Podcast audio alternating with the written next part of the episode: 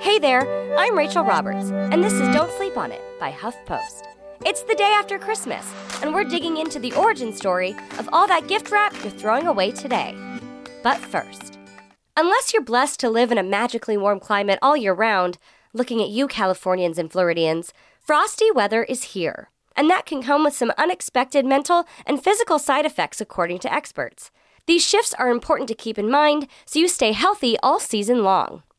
Here are some very real, very crazy things that happen to your body during the winter months.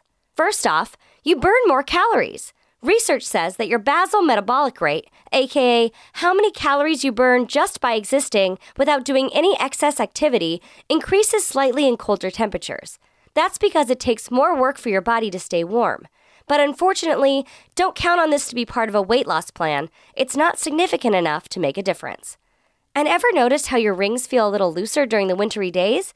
It's not in your imagination. Cold weather tends to constrict the blood vessels to preserve body heat and maintain core body temperature. That might mean you end up getting slightly less blood flow to your extremities, which could make your fingers feel like they're smaller. You might also experience pain in those extremities. Some people experience a condition called Raynaud's disease, which makes parts of your body feel numb and cold in response to colder climates or stress. This usually occurs in areas like your hands, feet, and ears, and it's caused by the smaller arteries that supply blood to the skin constricting excessively in response to the weather. And do you get all rosy after a day out in the snow?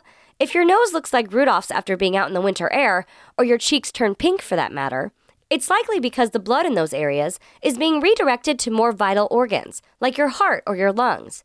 When you get warmer, the blood returns back to its normal locations, flushing you in the process.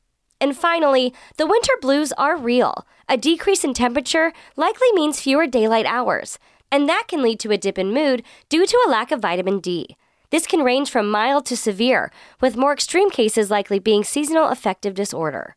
And with that, wrap up. It's cold outside.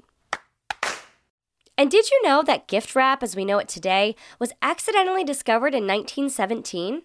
A pair of Kansas City, Missouri brothers ran out of red, green, and white tissue paper at their store and needed something else to wrap their customers' purchases in. On a lark, they decided to try wrapping the gifts in thin, fancy paper intended for lining envelopes. This decision ended up being a smash hit, so they began selling the paper by itself, selling out of their gift wrap rolls year after year.